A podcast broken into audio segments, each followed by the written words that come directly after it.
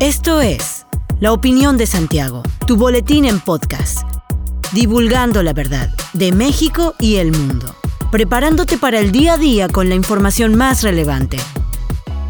Comenzamos.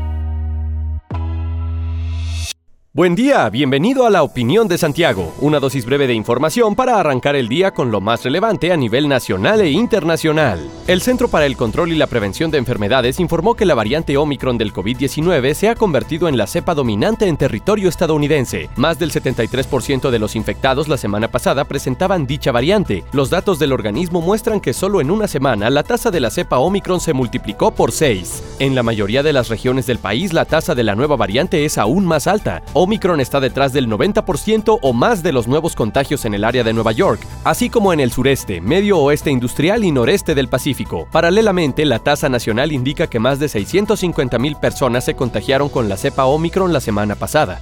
Un sismo de magnitud 6.2 frente a la costa del norte de California sacudió una amplia franja del estado, poco después del mediodía, hora local, según datos del Servicio Geológico de Estados Unidos. El sismo ocurrió frente a la costa de Cabo Mendocino, cerca del condado de Humboldt. Hay informes de personas que lo sintieron en lugares tan lejanos como San Francisco y Chico, California. El sistema de alerta temprana de terremotos de California funcionó para aquellos que se registraron para recibir alertas en sus dispositivos móviles. El sheriff del condado de Humboldt, William Honsal, estima que recibió la alerta del sismo entre 10 y 15 segundos antes de sentir que la tierra comenzaba a temblar en California. Los servicios de emergencia del condado de Humboldt están evaluando los daños actualmente, pero no han tenido reportes de lesiones o daños catastróficos. Hasta ahora se han encontrado algunos daños menores en edificios, incluidos vidrios rotos. Se han detectado varias réplicas desde el terremoto inicial, pero no se espera un tsunami en este momento, según la oficina del sheriff.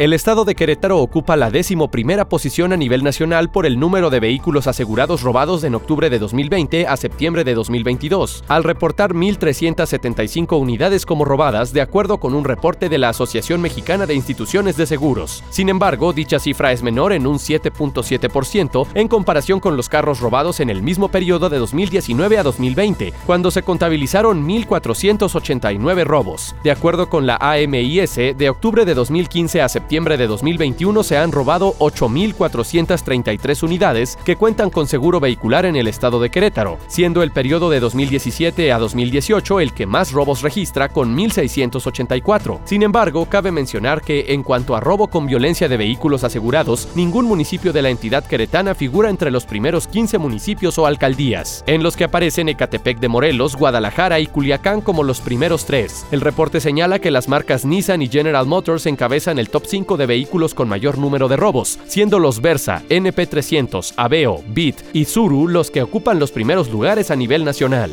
El gobernador de Querétaro, Mauricio Curi González, afirmó que Querétaro es referente en todo el país porque aquí la seguridad la construimos todas y todos. Durante la entrega de reconocimientos a oficiales de la Secretaría de Seguridad Ciudadana, en el marco del Día de la Policía, el titular del Poder Ejecutivo aseguró que el Estado cuenta con la policía más profesional de México, más preparada y la de mayor vocación e integridad, lo cual se refleja en la formación inicial única y en resultados como el cumplimiento del certificado único policial al 100%. Expresó que con el trabajo diario se el paso al delito y se saca de las calles a quienes atentan contra la seguridad o el patrimonio de las y los queretanos. Como ejemplo, detalló que del 1 de octubre al 16 de diciembre de este año se han detenido y puesto a disposición de la Fiscalía General 364 personas y 1.966 más se han remitido a los juzgados cívicos. Enfatizó que como constructores del bien común, con la policía y seguridad que brindan, en Querétaro se puede promover inversiones y empleos de calidad, además de brindar certeza al desarrollo, apoyo a la educación, la cultura y el deporte, elementos que contribuyen a construir una entidad en paz. Curi González reconoció la comunidad y confianza entre ciudadanos y policías, así como la preparación y el trabajo de los oficiales, a quienes les deseo una feliz Navidad y fin de año.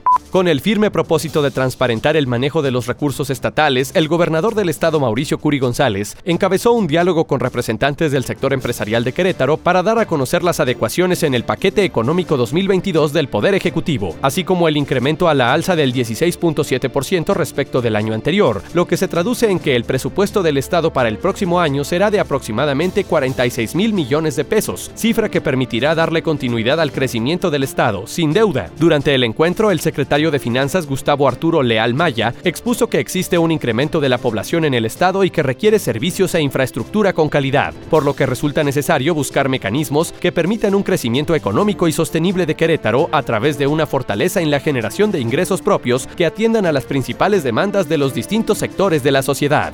Hasta aquí la información de hoy. Regresa mañana para otra pequeña dosis con las noticias más importantes. Mantente bien informado con la opinión de Santiago. Encuéntranos en Facebook, Instagram y TikTok como arroba la opinión de Santiago. Hasta la próxima. La opinión de Santiago. Comprometidos con la verdad.